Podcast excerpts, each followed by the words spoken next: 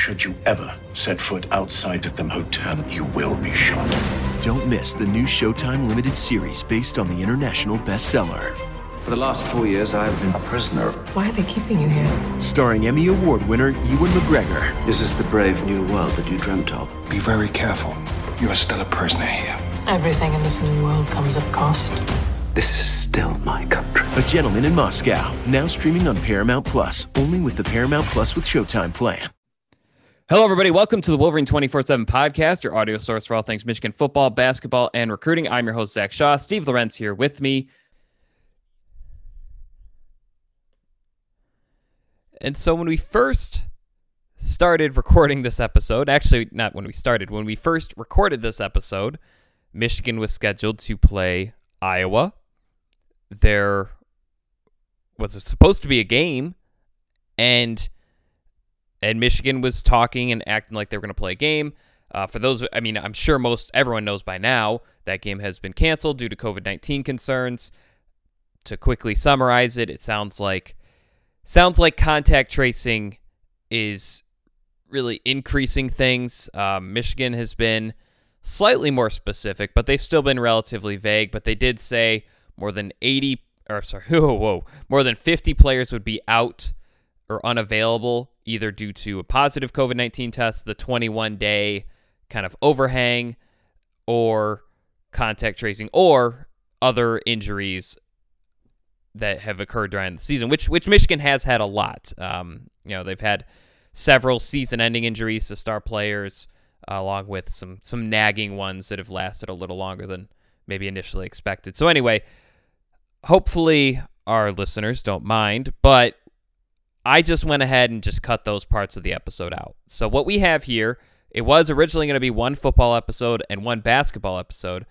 We have recombined them because initially we recorded them together, not realizing realizing how long we had talked, uh, and then and then I separated them, and so now I have cut the parts about of this podcast about the Iowa episode or about the Iowa game, and still kept some of the other topics because there were some interesting discussions, but bear with us if things sound a little if this isn't maybe the, the smoothest episode we've ever done. So regardless, uh, let's go ahead and jump right into it talking Michigan football in the first half. We'll take a quick break, and then we have a lengthy Michigan basketball discussion on the other end. So, in addition to the Iowa game and the Big Ten Champions Week, which obviously is now moot to this episode, Jim Harbaugh, speaking with reporters for the first time, really for the first time in two weeks. I know he was on that um, COVID 19 call last week, but didn't really offer too many updates of his own. But anyway, I uh, spoke with reporters for the first time in a couple weeks. Offered a number of key updates. I guess the most pressing one is he said his commitment was to Michigan. Sorry, I was going to pull up the exact quote, but but Steve, you you saw it. You saw the sound bite. Um, you also cover recruiting. I when he first said that, I'm like, man, he's he's really pushing that commitment word. Isn't that what committed prospects do? before leading up to signing day. And so I, I, you know, kind of kind of tongue in cheek here, but does this does this commitment sound genuine from him, or does it sound like something a prospect who's getting enticed to flip might say? Um, you know, it's funny. His comments today actually convinced me more that he's serious about wanting to try to work it out to come back. Okay. Uh, just because he's Harbaugh does not strike me as the kind of guy who, like, if he's I I I tend to take him at his word. I guess like is the thing the the key phrase though. He's a big don't. I won't tell you something that I don't want to tell you, but right. he doesn't straight up lie. He would have he would have sidestepped the question way more than he kind of did, I guess, is the way I'd put it. If he was if this was a deal where you know he wasn't committed or or was, you know, I feel like he would not have it was a mostly direct answer. The only phrase was his my he said my plan. And that was the only part of the phrase where I thought, okay, I think that means, you know, that's his way of kind of opening the keeping the door open as far as like the negotiations still have to take place, right? Um, but uh, yeah, he does. He has never struck me as somebody who would be one of those coaches who, you know, already has one foot out the door, but is saying things like this publicly. Yeah, he makes sense. he doesn't do the used car sale. Yeah, I really and I really strongly feel that way. Whether you want him to come back or not, whatever. But I as I at least give him that that that's not his style at all. So his comments today actually, again, I, I take them at I take him at his word. Honestly, uh, we'll see if that holds true. Uh, but I think the fact that outside of a couple guys in the class, you know, I think they're set to sign most of these guys and are in good position with Donovan Edwards and feels like Xavier Worthy might stick too. Uh, Okay, that's the that you know, we'll that'd see. be quite the finish. Well, that's what goodness. that's what I mean though. But I've and I actually just post on the board and and I can't stress this enough. And this isn't this is not a shot at fans or anything like that. But like recruits and their families view this a two and four this season. They view it in a completely different light than than fans do. You know, Michigan can look at a recruit and the families and tell them about the opt outs and all the injuries and all this other stuff, and they will are much more liable to like understand, I guess. And I'm not excusing Michigan's performance. You, you know, listen to any of our podcasts the last six. Right. weeks. I mean, we've been very critical of how Michigan's looked, and then just the, the, you know, just the general feel of what the program is at, where the program is at right now. But recruits and families are much more liable to at least understand when a coach says, "Hey, like, you know, this isn't you know, this is something we can turn around. You know, we, we know we can turn it around, you know, type of deal. So I take him at his word, really. And that, again, I don't think that's a guarantee he's coming back because he said, as the, we're going to sit down, we'll talk at the end of the season on the current contract. Current contract too. He didn't exactly. say a future contract. Yeah, Right. So, you know, I do take him at his word in that regard. And uh, I think that from at least what we know, the, the recruits are are listening and, and buying into that. So uh, but yeah, no, I mean that was my reaction to it. I I'm not surprised. Um, you know, so that's that was my take on it. Yeah, one transfer so far, and I, I believe technically zero decommitments since the season started. Now, you know, certainly, I mean, there's a lot of lot lot of time between now and signing day, even though it's not a lot of time. And for for the rest, for most of us in the recruiting world, it is a lot of time. That is not much. I mean, hasn't Tennessee had like five decommitments since the season began and like several players hit the transfer portal? Um, you know, you could you could look at other schools. Auburn, I was gonna say a Auburn's on situation- their way to having some drops. Tech- I bet. Tech. Well, Auburn did technically change their coach, so I guess maybe they're not in the same category as Michigan. Texas, you know, seemed to. I mean, they had decommitments. They had have had players transfer or hit the transfer portal.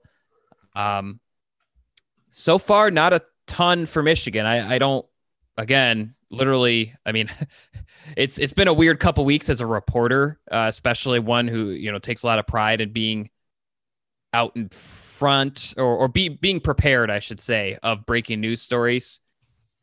Been been weird because it's like every time I check Twitter, I'm like, all right, who entered the who entered the every time I get Right. a message from Steve, I'm like, uh oh. you know, like like you gotta stop sending me uh links to tweets because I constantly think it's, you know, like like the shoe's about to drop. So Sure. but but I mean the fact that it hasn't fully happened yet makes I'm kind of in the same boat as you. Um, and by the way, I, I I don't I don't agree with the rumors that say Jim Harbaugh's lost interest in Michigan. I th- I mean this is still his dream job. This is a job that he covets. Now it hasn't gone as a dream. And and that obviously can change his plans. It can change Michigan's plans. Um, but I I think well, uh, this we'll talk about this more if something def- more definitive happens. But I, I kind of look at it. I know people are using the Notre Dame comparison. I'm actually wondering if it could be kind of like the USC comparison, where they have a young team, they have a lot returning.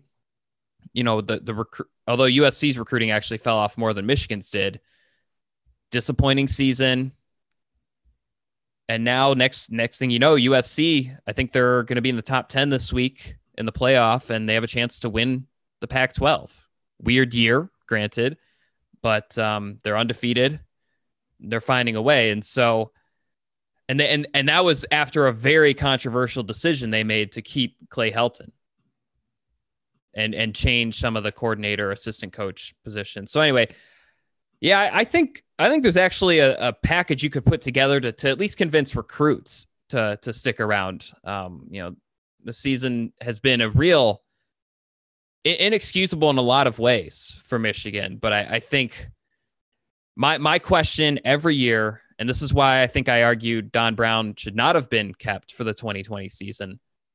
Every year, the team's job is to put together kind of a reason to believe, whether it's returning starters, returning quarterback, you know, just missed the season before, um, you know, it's great recruiting haul or, or, you know, whatever. There's, every year you're supposed to be able to put together a package. And I, I think that that's, I'm starting to see it form a little bit. Now I could literally finish recording this and find out Jim Harbaugh is leaving. But I guess the one thing that's giving me pause, and I don't want to give away Sam's entire story, Sam Webb, um, who does the recruiting podcast and the basketball podcast for us. So most of you are pretty familiar with him. But he had a VIP post kind of breaking down the latest in the in the head coaching situation last night.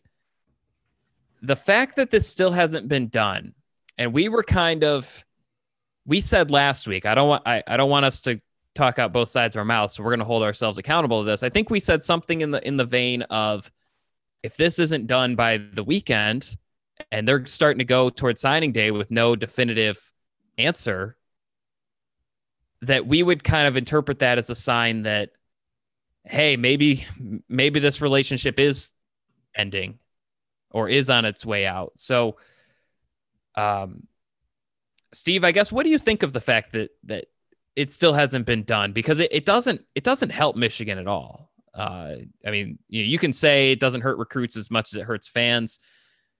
It's not helping with recruiting to be at this kind of impasse. I mean, I I I gotta think announcing something would you know help with recruiting. So do, do you kind of read that the fact this hasn't been done does that give you pause in thinking that that Jim Harbaugh wants to make it work here and Michigan agrees. I guess how does how does the timing or the fact that there's been no news yet impact your tea leave reading of the situation? I mean, they're going against conventional wisdom, right? Mm-hmm. I mean, you're seeing Auburn let go of Malzahn. Uh, Arizona, Kevin yeah, Sumlin. Like the a lot of moves have been made already. Illinois, Illinois kind of surprised me a little bit. Um, yeah, it's like I don't know how I feel about that one, honestly. Um, but you're seeing you're seeing right the, yeah. the shoe starting to drop. The, yes. the cycle is started. Texas comes out in support of Tom Herman. You know, maybe that's the Bill Will similar situation, right? Where it was up in the air. Again, we said we didn't want to see Michigan do what Texas did, which is openly flirt with another head coach and then retain the guy. But if they were deciding, if they did decide to retain him, it was the right move to make sure that they made that before National Signing Day, right? So, yeah, it helps you a lot less three days later. yeah. So yeah. Michigan, either way, however this works out, it's definitely going against conventional wisdom. Uh, but Harbaugh, he is on contract for another year, right? That's the other. It's not as if it's expiring, and this is all like completely up in the air. Um, you know, well, no one's no one's expiring in Power Five football these days, right? But what I'm saying is, you know, that may be how he's pitching it to recruits is saying, listen, like I'm on contract for another year still. We're just trying to work out how it's going to go beyond next year. Mm-hmm. Uh, you know, because my thought was like just trying to figure out how are they when you know when some of these guys probably have five other schools now still just hitting them up saying hey like you really want to be there when harbaugh's gone blah blah blah. Um, with my tea leaf reading is like it's so against conventional wisdom that I kind of wonder if Michigan knows like they have a grip on what they're doing and they feel comfortable about their timeline. Uh, it's just like you know. I know I- my hypothesis of it. yeah, I do. Go ahead. I wonder if they're trying to use it to their recruiting advantage, or not to the recruiting advantage, to the optic advantage, and planning an announcement for Wednesday Like two days from now. on signing day. Jim Harbaugh also Oh. signs an extension. Just, Yeah, I mean, just here's the thing, Like, like, look, I'm I'm sitting here like with my popcorn and just thinking, oh, I bet they do this. I bet they do this. So, so that that I'm not saying that's what I think is gonna happen. Like, I wouldn't, I wouldn't necessarily like put that in a story, but I just I can't help but wonder. I mean, you know, I agree with you. It almost seems like it seems so unorganized. You almost wonder if they have a plan because of how unorganized it looks. That's and that's kind of like where I, which isn't which isn't good. we're I, I yeah, I'm not saying into, you know, like, like- it's getting pretty deep. Like it's so yeah, um, it's so unorganized that it's actually organized. Um, but no, that's that's kind of my my take on it. You know that perception is just going to continue and continue to feed itself. That it would again, they're in a situation where to me it just makes more sense to just do it now and just get it out of the way. yeah, just own it. I mean, you, they're like- going to make a decision that half the fan base is not going to like Right. because I've done polls. I I did like a would you rather have Jim Harbaugh, um, Matt Campbell, or someone else? And I think it was like 43% Jim Harbaugh, 47% Campbell, and then whatever 4% someone else. I mean, whether they sign him or fire him, about half the fans are going to groan. And so Michigan's just got to make a decision. You know, they got to go, they got to look into their gut, figure out what they believe, what they believe can work, and then just own the decision. I, you know, this whole waiting for the end of the season to, to you know, have the whole evaluation. Yeah, nothing seems to come easy or be done the the logical way uh, these days for Michigan. And so I guess there's really no easy segue, but but anything else stand out to you about Jim Harbaugh's press conference? Because honestly, regarding the extension, he's not, he's not going to tell you the full story. He's not going to sit down when they're still potentially negotiating and say, "Well, I think this," and Warde Manuel thinks this, and you know he's not going to do that. Um, he kept it vague. Anything else stand out to you about the press conference? No, not really. I'm assuming that means there is something else that stood out to you, but nothing to me. Oh no, not really. I was No, hoping you would come up with something. No, no, Well, I mean just mostly standard. I mean, you know, the health and privacy stuff, and it's that's Yeah, expected. yeah. Um, yeah, that's, not my favorite. right. I know, but it's you get You, you can tell us of a play. I mean, every school has told us how many players are out, right? Yep. So He's, he's. I don't know. Seems just- like it just dug the hole a little deeper. I'm actually reading the. so I to be clear to the listeners, like I I never go into the Zoom calls, and I went into the COVID one. Like- Regretted it. Oh man, took like five minutes between the horrible questions and the. uh It's just it's classic. I mean, it you know I always laugh when people uh, bemoan us or anybody for like not asking the tough questions, and it's like go ahead, ask a tough question, see see how far it gets you. You know, I mean, it's like it's it's it's it's useless. Now, the one thing though, and I think the other thing, I, the, when I watch a presser, it can be the way something is said, I suppose, even if it is mundane, you can try to read the tea leaves in that regard. But, um, but like, you know, asking if he's ever met Detroit Lions owner. All right. Yeah. Yep. It's like, that one. come on. Uh, like, but No, you know what I mean? Like, weak. yeah, but you know, you know, like, like if you're, I, had, I don't, I don't know who asked it. I'm sorry if you. I don't want to pick on anybody. Yeah, I'm not. I'm don't- I'm not even trying to. I'm. I'm just re. I'm looking Yeah. at the transcript and, or like if if they prioritize recruiting the state of Ohio, you know, as if he's going to say, no, no, we don't. Never. Not really. you know. not like- anymore. Yeah. No. We like Massachusetts, though. You know, it's like that's what somebody's like. That's what they're hoping he's gonna say. Like Yeah. so stupid. So, um, but yeah. So no, I. uh, Long story short, did not really see anything else out of the presser that stood out. So Yeah, no, I mean it was it was one thing. So I I you know we also talked to Carlo Kemp and Hassan Haskins. Asked them about the bowl games. Um, it doesn't have to be long. I you know we can we can really wait to cross this bridge, but but several schools are canceling bowl games, especially I mean several academic first schools that are kind of maybe in a similar boat as Michigan, like your Stanfords, Virginias. Pitts, Boston colleges. I none of them are quite at Michigan's level in terms of fan fervor or football tradition. Um, but they they said they were not going to play bowl games this year. They you know usually that's a treat for the players if it's not for a playoff contention.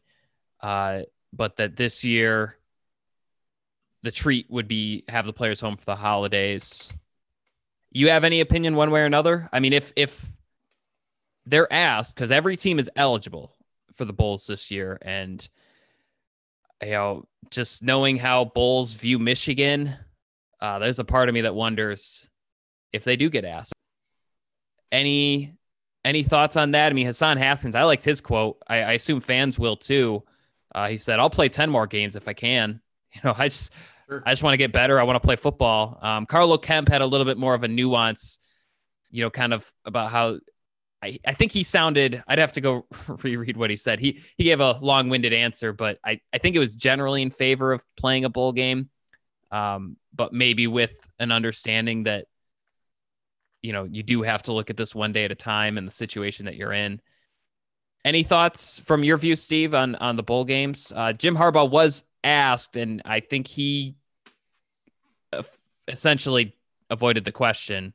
Um, which I think is probably fair because you know they might they literally might not get asked by one bowl to play this year. But but any thoughts on, on your end, seeing that other schools, decent schools too. I mean, not like it's not like the it's not like the teams that weren't going to make bowl games anyways, like LSU's bowl ban. I mean, it'd be it'd be teams that legitimately could make a bowl game. Any thoughts? Um, something I'm torn about, not because of my well-known view on the worth of a bowl game, because I have to appreciate what Haskins said. Right, either you can't not appreciate that viewpoint. Right. I guess Right. it depends on what they'd be doing if they're not playing in the bowl. Because I mean, I wonder if this. I mean, granted, I'm I'm sure a lot of these guys did get to go home for Thanksgiving. As a matter of fact, I mean that's what many people think how this whole all started to go downhill for Michigan with the COVID stuff was you know Thanksgiving type deal.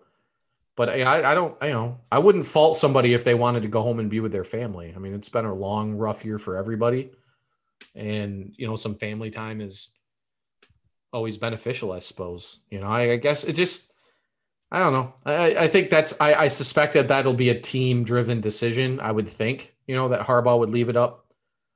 Maybe not. Maybe he'll maybe he'll say we're going to play.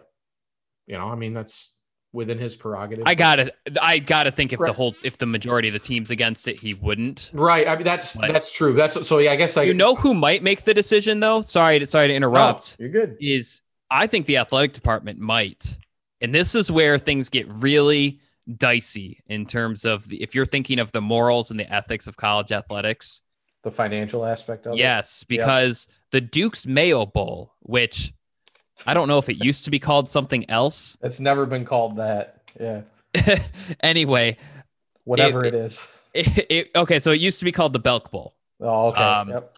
but kind of like a, a very much a mid tier bowl. I mean, this is where your seven and six or eight and four and seven and five teams in weak conferences go. It's a Big Ten bowl this year. Their their um payout for teams four point seven million dollars. Sure. That's a really nice chunk of coin that I'm sure any athletic department would, especially ones that spend as much as Michigan. Yep. Yeah. I mean, if you can make that, that that almost makes up for the attendance loss of one home game on its own. And and so I, you know, again, that's real dicey. Let's we can talk about more about whether that's correct. I mean, I would I would be inclined to think that's not right. Um, but between the players obviously wanting to play football, you do get some like gifts and cool stuff. And I mean, again, it kind of depends. I think most players they come to Michigan because they want to play in bowl games, even if they're not like top tier. Between that and the athletic department might needing money, I mean, I I, I kind of think Michigan would take a bid. Um, I don't, I don't, I'd have to ask the fans what they what they want, but um, I think No. there's it's going to be a end. weird situation. Yeah, Yeah, no. no, it's going to be really. The fact is, people watch Michigan football. People do. I, you know, and it's They'd and end, up in right now. Duke- That's all they. That's all they want to do. the Duke's Mayo Bowl against a disrespected Coastal Carolina team. Well, wait, who's the tie-in this year? I think it's. I don't um, even know. I'm just I'm kidding. I'm just saying another top 15 opponent or something like It'd be the ACC, so it'd probably be like uh, like UNC, Mack Brown, Jim Yeah. Harbaugh. Yeah. There you go. Just kidding. UNC is probably a little bit better than the Duke's Mayo. Oh, they anyway, um, something to keep an eye on, I guess. Maybe that's maybe we're talking about it a week too soon, but man, oh man, I mean, it's just that would be the ultimate like cherry on top of the season, right? It's like Michigan has this terrible season.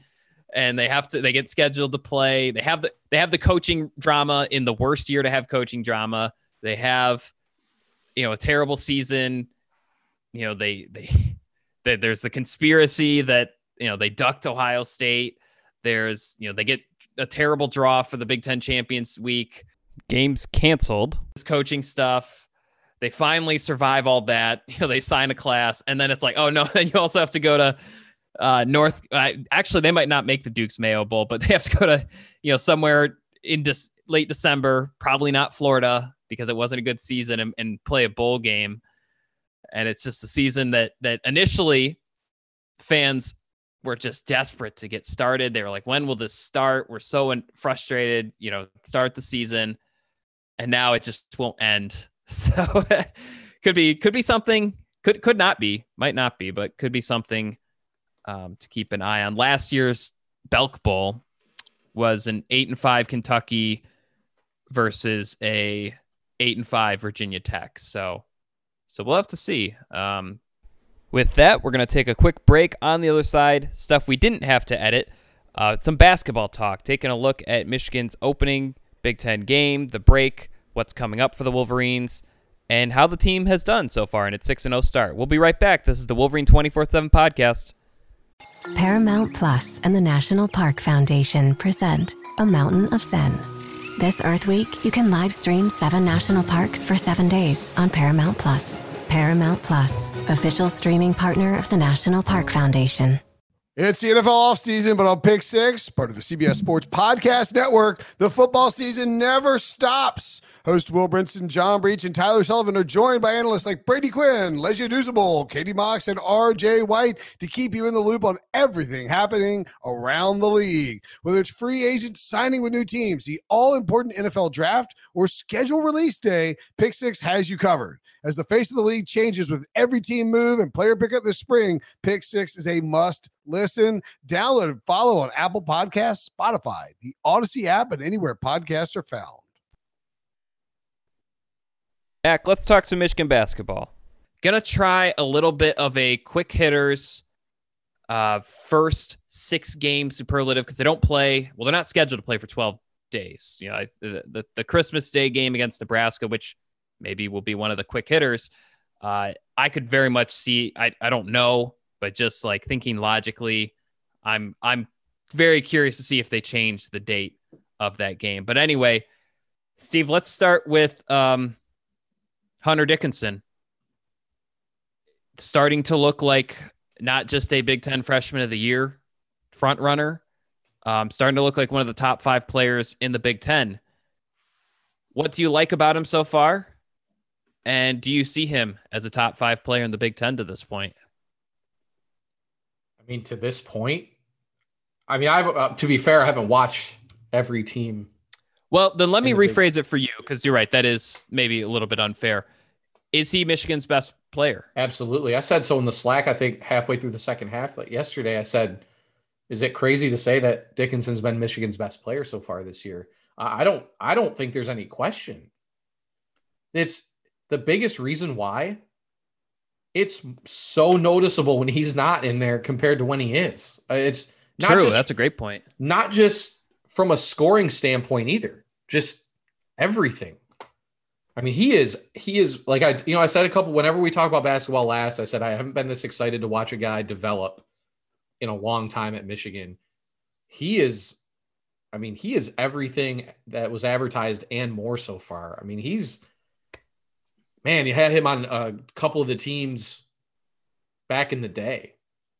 You know, was the type of type of guy was the missing link for some of the Yeah, he almost looks like. Mitch McGary when Mitch McGary figured it all out. Exactly. Um, no, I mean, excitement there if you're a Michigan fan is through the roof. I mean, he is solid, and he just again, I, I the way I always say it, you he's the type of guy you don't need to know basketball to watch and just see. Okay, this guy, this guy knows what he's doing out there. This guy's really good, you know, and and that's to me is always the sign of a great player, like his level of awareness, his touch, both in passing the basketball and just his touch around the rim. You know, I mean, he made a couple baskets yesterday that like looked awkward, like the angles and just the way that he kind of like went up, like looked a little awkward. Nothing, just baby's bottom, just just soft. And so, yeah, I, I mean, I don't think given Livers struggles the last couple games, I don't think there's any doubt that just so far, you know, that he's Dickinson has been their best player. Yeah, I think the the big thing I still want to see him up against a a um true big big. Right. I mean, they you know, I I I did a three keys and a prediction story for for Penn State and was basically like Hunter Hunter Dickinson should have a great game Sure. because John Harrar, Harrar, um, Trent, Buttrick, um, off top of my head, I don't, I quite can't quite remember who the third guy that they put in there. I mean, none of them have been. Oh, uh, the guy that made a players. blind backward shot. Oh, yeah, that's right. Yeah, because then, but then, yeah, that guy was in effect. I mean, Dickinson forced like three fouls on that guy in like 44 seconds. Yeah, yep. He showed Yeah, some yeah, stuff, thr- but three fouls, four points, two rebounds, and a block in six minutes. Yep. so Yeah, that was busy. eventful. That's a Yeah. lot going on. but um, you know, and, and then with no disrespect to Ball State, Toledo, Bowling Green, Central Florida actually does have a couple big men who were former. I mean, they transferred from other schools, but they're former, um, you know, high profile recruits. But I, I, I guess I still want to see him up against a real big man. But looking around the Big Ten, I think he's going to end up having a very successful season because quietly, not a not what it was last year in terms of big men. I, I feel bad for Jon Teske because he was pretty good, but um, at least in my opinion, I know fans were kind of less enthused about him, but he was playing, you know, NBA draft picks, team leaders every single night. This year, it you know there, there's a few. Luka Garza, obviously, um, Col- and then Kofi Cockburn. Yup. And I got to think Michigan State at, at the end of the day, gonna they're they're going to yep. have somebody who's producing pretty heavily, and if not, then it's depth. rotation. Yeah. Yeah, I was gonna say they have depth in the front court. I know between Marble, um, is it Hall, and uh, Bingham, right? I mean, those three guys. Hauser can can play a little. yeah, it's true. I front court, too. So they got there. Yeah, they have more. It's more their depth than it is like one guy. So they're another one, but there isn't like a like a seven footer. like a Jalen Smith or a Bruno oh, Fernando. Oturu. Yeah, or Turu. Yeah. Yeah, Yep. yeah. Some, I mean, some of the guys that have come through. Granted, you know, it's early on the season, so we'll have to see how this develops. But I do think he is Michigan's most reliable player right now. Um, you know, I've not, you know, Franz Wagner has not been I mean, he would tell you he has not been what he had hoped to be so far this season. And I think Isaiah Livers would tell you the exact same thing. Um, you know, I, I think it's still a little early to, you know, really start hammering it home. Plus, one thing I will say in defense of Franz, he's actually nine months younger than Hunter is. I think that kind of gets lost in this. He and Hunter Dickinson and Terrence Williams are 20, and Franz turned 19 in August, late August. So, um, but no, Hunter, he is he he ma- he makes it really easy. He's such a simple. Uh, he he makes things look really simple, even when they're not. Uh, you know, it's just it was just funny. I mean, I think there was one time he had the ball in the post uh, against Penn State, and just kind of saw his body language. He was like he almost like took a second to calculate what he needed to do, and then he like went under and then up uh, between two defenders, and it was like that's a really complicated move. And he like thought it through and then he just like did it.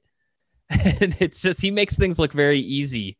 Right. Uh, and then the big thing with him, I think his defense has, has, I think he's starting to find his footing on defense. Absolutely. Yeah. I think the first few games, I think he was still trying to, I think he knew exactly what to do, but I, I just don't think he had applied it into games just yet. Now I think he is. And, um, you know, feel, feel really bad for Austin Davis for his injury, but I think if there was a player on the team that could transition to that very cliched, like, eh, he's like he's a coach in practice now, and I think Austin Davis is like the guy on the team. I would have penciled in for that. Right. Um, and he's been he's he's really taken Hunter under his wing, even though Hunter's like we've seen it five inches taller. But yeah, I mean the you know every time Dickinson has the ball, Austin Davis, despite having a, a, plantar fascia injury, is like on his feet screaming at Hunter, "Do this, do that." You know, it's just. Um, I know I know there's not a lot going well for Michigan football. That's one thing that I think fans can really enjoy is that uh, they have a star, and I think he's the kind that will keep getting better and better. Right. So yeah, dude, Hunter or uh, Austin Davis, like I can't stand people that like get on Austin Davis, man. Like he's he's worked his way, he worked his way into becoming to me again, far from like elite or, you know, whatever, worked his way into becoming a great like a, an asset for Michigan. And yeah, is a guy that like even when he was healthy, was still a guy, yeah, just like what was it? Was it you? Some I remember somebody tweet like his voice was like hoarse because he was yelling so loud during one of the game, like you know, into the game so much or whatever. Yeah, like, yeah, he had some voice cracks. Yeah, dude, like those are guys that in, at at the college level, like those are those guys are so valuable. Uh, you know, so I just you know, and I think his loss is a little more significant than people. Well, I think it was a little significant yesterday. I think right as weird as it sounds, because we vouched, I mean, I vouched for Hunter Dickinson starting before the season began. I almost feel like Austin Davis would have been the perfect player to have in those first few minutes when Penn State was kind of. Now, granted, Michigan started fine, but you know, with the way they play defense, the way they try to make turnovers, the way they foul, um, I feel like that's Austin Davis's wheelhouse, and and I think he I think people understate the value of of someone steady. Now, I'm pretty high on Brandon Johns at the at the center position, so I'm not, you know, I'm not right saying that I'm not saying that Brandon Johns can't be good at center. Um, in fact, he had some great moments Sunday, but you know, think think in a game like that, some steadiness, some veteran presence could have helped. Uh, how, uh, speaking of, how how troublesome was Sunday's game? Penn State better than maybe people expected them to be um, they did beat Virginia Tech by what 20 on Wednesday, Tuesday or Wednesday. But how how troublesome was it that Michigan up by 15 seemed to be clicking, and then the wheels kind of fell off in that second half. 11 fouls, nine turnovers, didn't make a three. Took them a long time to really breathe a sigh of relief that they were going to win that game. Uh, offensively, yeah, I think it's like considering the weapons that they they appear to have offensively. I think it was a little bit disappointing. Mm-hmm. Turnovers very concerning, right? Turnovers are always concerning. And this is the second game I want to say where they've like been horrible at holding on Yeah, to the they had, basketball. was like it, who was 20 against Oakland. Yeah. Um, So so both teams, two teams that emphasize turnovers have gotten exactly what they wanted out of this game. Because So that's- Penn State's MO, but still. That's not a good sign. But defensive, so you know, I don't know if like again, and I, I try to watch a decent amount of college basketball, but like I I just I get so annoyed.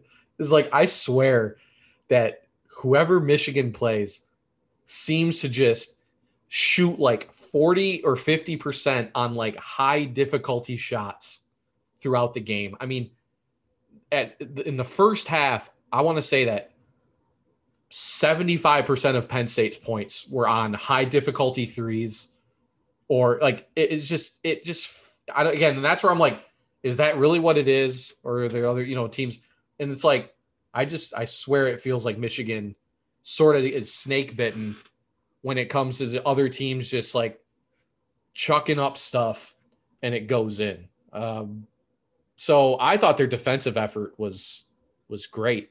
Uh, it was definitely obviously it was enough to win. It's what won it for him between Right. Williams and Brooks, right. And I saw Brendan Quinn did a piece on Eli Brooks. That was the other thing I was kind of thinking throughout the game is like Brooks is another very underappreciated guy. He's one of those guys that you only hear people mention him when he's like turning the ball over or missing three pointers, but you don't hear anything about him when he quietly scores like 13 points and plays lockdown defense on you know the You know how I feel about him. He's he might be my favorite player on the team. And Yeah. I mean, granted, you know, it's that's also related to my job where I'm like, hey, I really enjoy, you know, picking his brain about basketball and stuff. But yeah, I think he's been underappreciated. And then this year, especially, I think he really turned the corner and is, you know, I think last year he averaged double digits, so he wasn't wasn't it wasn't nothing. But I think this year he's starting to look like a mm, little early, but you know, starting to sniff around that you know honorable mention or third team All Big Ten, which is Sure. huge. Sure. because I think most of us would agree he's maybe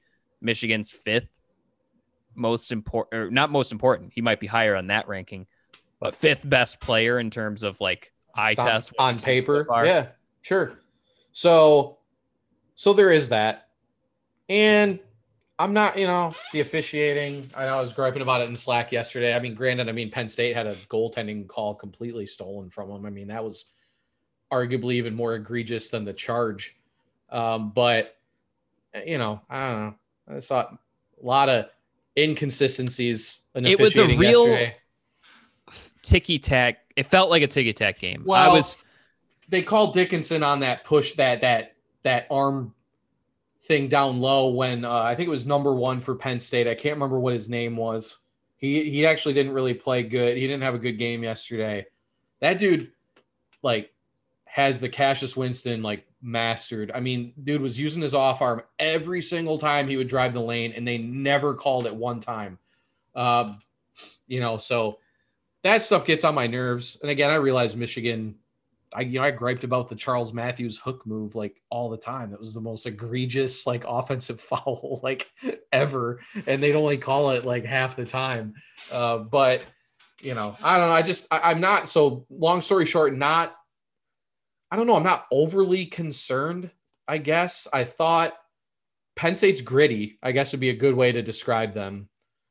It was a good first. they, they wanted they, they came in wanting a win. I I if you know I, I was there. I heard the so I'm I when I write I often go by like the sounds of the game to determine like kind of what the tone is because I'm watching the game, but I'm also writing. I'm looking up stats. You know, I'm I'm preparing for for stories and stuff, and especially in the second half. And I was like, man, is Penn State like every every if I spent like two minutes writing, I'd be like, man, did Penn State just score eight straight points? And it and like they didn't score at all, but that's how vocal and energetic their bench was. Remind you of Pikiell and Rutgers a little bit with their intensity. I feel like he was. You know, it- like that's it- how he kind of got Rutgers off the ground. Was like that, just high energy for forty minutes, not just on the floor, but just as a as an entire unit as a team.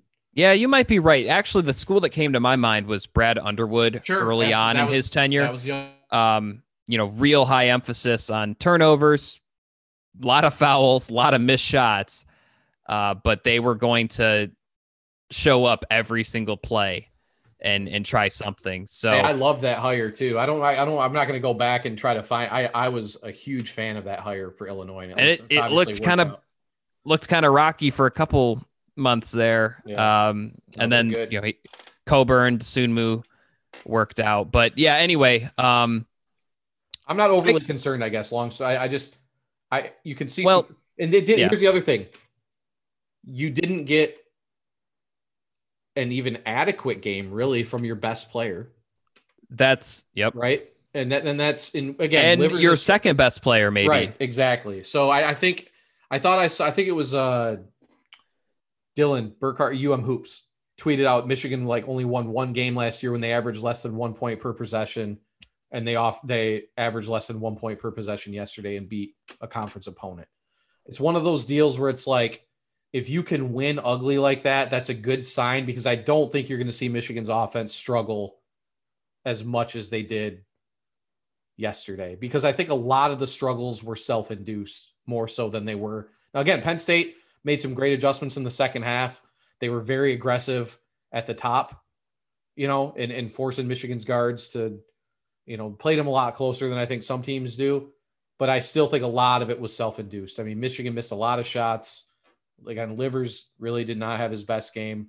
Wagner's still kind of figuring it out. So, you know, Yeah, I I actually think um I actually came away away more impressed. And and this this goes back to the when John Beilein, remember when he like his team started playing really good defense, kind of like the early Xavier Simpson years. Because that stat, the the I think they were one in seven last year when they didn't score a point per possession. Um in 2019, the year before, when they had Charles Matthews, when they had Xavier Simpson, they were actually above 500 when they failed to score a point per possession. They were one, two, three, four, five, six, six, and four. Now, still not necessarily a great record, but um, so I, I think there's a lot to be said when things don't go well. What does your team look like? And that that was kind of the question I asked Juwan Howard last night because he basically t- told his team when Penn State took a lead, he was like, "This isn't going to be a pretty game." you know it's up to you guys to find find the grit find the guts show what you have and so you're kind of talking to Juwan and and he he was really impressed with the response i mean he you know there's something to be said for owning that you know if you're isaiah livers just own that you're not going to score 20 points. You're not scoring 15 you're not dropping threes everywhere. How do you find a way to still compete? How do you find a way to still win? I think franz um you know, I'd have to go back and watch to to determine for this game, but I think he's had a few games like this where just offensively things were just not clicking for him. Whether he wasn't getting open, wasn't making shots, wasn't wasn't able to engage with the with the ball in his hands like like maybe many expected him to. And yet he still played really good defense. You know, on multiple positions, multiple players. Um, you know, find just finding a way to be productive. And so I think I actually came away from the game more impressed, even though the margin, I think I had Penn, Michigan by seven. Uh, you know, you could, I guess they won by four, so it's not like it's that different. But I actually came away probably more impressed than I would have been had they closed out a 12 point victory. It, I don't know if that makes sense to our to our listeners, but like if if Penn State just missed a bunch of shots and it wasn't a close game and Michigan just kind of coasted the second half to a win, I would have said, okay, you know, Michigan's legit. They're a top 25 team, sure. I don't know. I, I, I, go back to, to that 2016, 17, and then that 2017, 18, especially that team. I felt like they started to learn how to win gritty and, and that's valuable because the Big Ten is going to be full of teams like Penn State. We we literally compared them to two other teams who still have their head coaches, you know, that that play really gritty defensive intensity, force a lot of turnovers, um, high energy basketball, you know, and, obviously the, the teams at the top as well. You know, your Iowas, your Wisconsin's, Michigan States. There's going to be a lot of nights. I, I can't imagine Michigan's going to blow out a lot of teams, especially with no home court. Um, now they might stand a better chance in some of these road games, but you know, no one's no one's getting blown out of the gym. I feel like this year. I feel like without the fans, uh, and, and I think it makes a bigger impact in basketball than it does in football. I think, um, you know, I think that teams are going to stick around. They're going to hang around. They're going to find a way, and there's just going to be a lot of battles.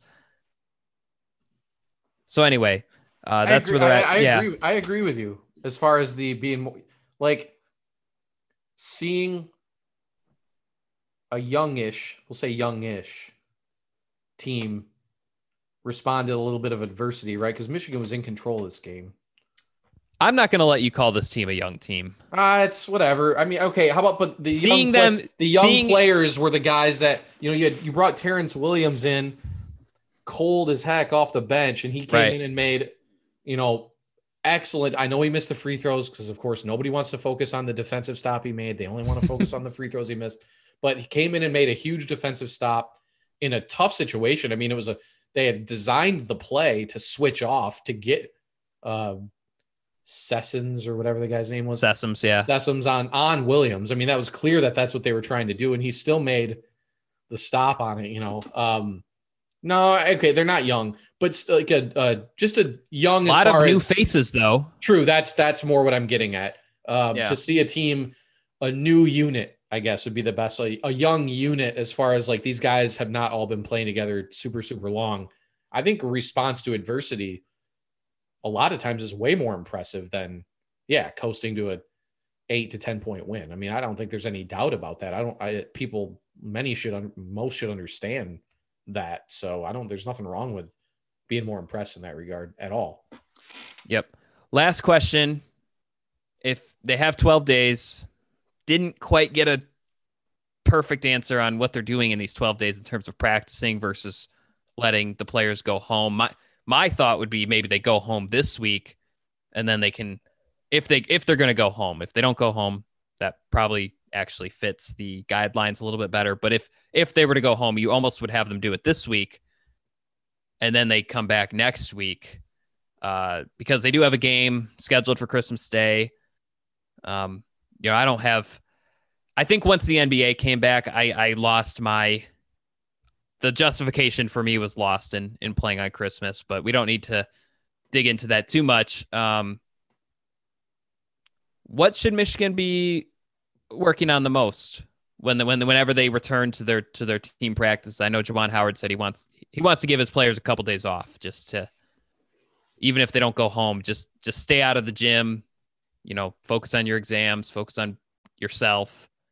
Um, think it's a smart move. I think think a lot of coaches are doing that this time of year, especially with this season. But anything you think they they really need to to iron out before Big Ten play? They kind of ease into it with Nebraska and then Maryland, Northwestern. I mean, those aren't those aren't the teams that people are thinking are going to contend for a Big Ten title. Um, what stands out to you so far? Well, I think the turnover situation is the first thing, right? You, you can't. You're going to lose games to teams that you shouldn't lose to if they keep turning the ball over like they did yesterday, right? I mean, that's not a sustainable model for success. The other big thing we mentioned him a couple of. I think they got to get Franz Wagner right on the offensive end because I think what like with what we've with everything we've seen so far this year, it is clear as day he is that guy, that next level guy. This team can be really, really good. I think better, much better than people anticipated. If he becomes what we believe he can become, right? I mean, I think because livers, it's different with livers is going through like what I would more of what I would call a slump. I don't expect livers to continue to struggle the way he has the last couple games. With Wagner, I think there's a little bit more, uh, a v- little bit more of a variance, you know, as far as you know, is you know his struggles seem a little more than a slump. I guess I don't know. Maybe it is still a slump. Yeah, Either way- Livers Livers also dropped 16 points real quick. 16 points on what five of seven shooting against Toledo. Sure. Well, was it the game before? So that's- didn't he have a? Doesn't he had two games Yes, in the last yes. three? Right. Sorry, not He's two had two- Where he's you know been. Oh, I agree, but I but like I think that furthers your point that it's not like there's nothing to worry about. He just had a couple bad games. I forgot I missed. I didn't. Yeah, I agree the. Toledo game. That's why. Remember, I, I was I missed it. That's why I was like that game didn't even exist in my mind actually. So, um, that's why I was thinking two in a row. well, it didn't exist to anybody's Yeah, mind two right, weeks ago. So right. but I think I do. I think turnovers and I think getting Franz Wagner right on the offensive end. I think those are the two biggest things for Michigan because yeah, I mean you have a real you have a super reliable big man right now. Your defense, I think, is way better than what people anticipated going into the season. I think you have a really nice mix of, well, youth, experience, enthusiasm. Because I love Chaundee Brown, man. He's been such a. I think he's another guy that's been so I feel so bad that he doesn't get to do this in front of fans. right. I mean, he He would be such a fan favorite Ab- player. absolutely. And I I was it was nice to uh oh who was the color guy yesterday? It's- Greg Kelser, I think was the color guy yesterday. Made a point to point Okay. uh, made a point to mention how even though Brown wasn't scoring that he was still making an impact on the game with his defensive not just the plays he was making but his effort on the defensive end. You know, and so I think having an experienced guy come in as a grad transfer and play with that type of energy I think is is can be infectious, right? So I mean, basically, what I'm getting at, I think Michigan has a lot of really good pieces moving in the right direction. You know, so I think those I think the two biggest things are yeah are, are taking better care of the basketball, and and and Wagner trying to trying to kind of figure things out. Yeah, well, those are those are probably the the really obvious ones. I, I think um, on ball defense, it was better, definitely a lot better on on Sunday. I still not a lot of steals. excuse me, not a lot of forced turnovers. Um, I mean that'd be the that'd be the one statistically. That's really the one thing they're lacking is is teams are getting a lot of shots up. Um, you know, they're and when you shoot more, you're able to score more. So I think that'd be one thing that I would I would kind of look at. And then if I can point to one other player, you mentioned Franz Wagner. Um, I agree with you. He's the ceiling raiser.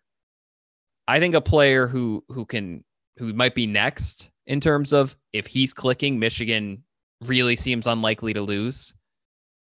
How about Brandon Johns?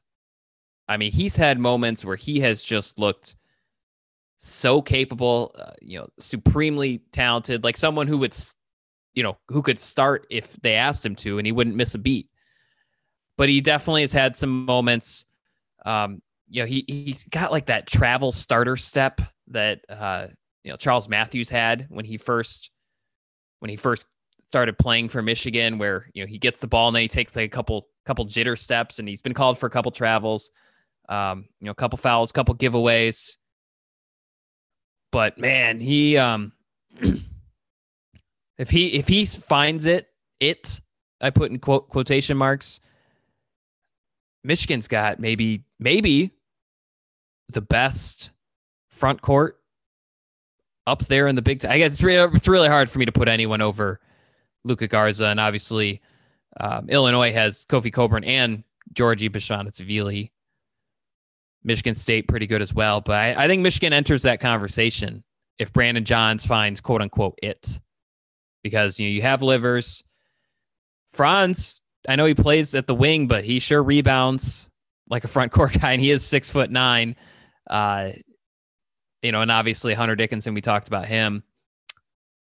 Yeah, Johns Johns to me would be like the other puzzle piece that if I'm Michigan, if I'm Juwan Howard, I'm I'm digging into the film trying to think, okay, because I don't think he's played poorly enough. You have to like sit him down and like you know have this real heart to heart, but you know he he he's someone that can give you more, and and you see it in moments, and then you don't see it in other moments, and so I, I that'd be another thing if I'm Michigan's coaches, I'm I'm taking a look and and seeing. Plus, he's going to have to adjust. I, I I'm sure he. I don't know if the five position is his favorite, um, because you know there are a lot of guys bigger than him. He is someone that can. He's played at the three before, so he's a wing forward type. But Michigan could really use him at the five. I mean, he changes the game a little bit. So that'd be the other missing piece. That we're going to stop right there. And this podcast, of course, there'll be tons of stories Uh, not about the Michigan Iowa game, but about pretty much everything else that's happening coaching, recruiting, the basketball team, um, you know, maybe what's next for the Michigan football team. We over at the MichiganInsider.com, Michigan.247sports.com will be all over that and everything. You'll also have the podcast. We're going to keep those going even though the season has ended. Uh, be sure to check those out wherever you get your podcasts, but of course, they're always available on our site as well. Love to see uh, the positive ratings we've gotten. Love to love the feedback that we've gotten. Definitely enjoying. It seems like more and more people are subscribing, so appreciate that as well. For Steve Lorenz, I'm Zach Shaw. This has been the Wolverine 24 7 podcast. Hope you had fun. Hope you learned something. We'll see you next time. Let's go! It's the most all star studded challenge ever. And this time, it's every competitor for themselves. Best challenge ever! The Challenge All Stars. New season now streaming on Paramount Plus. Go to ParamountPlus.com to try it free. Terms apply.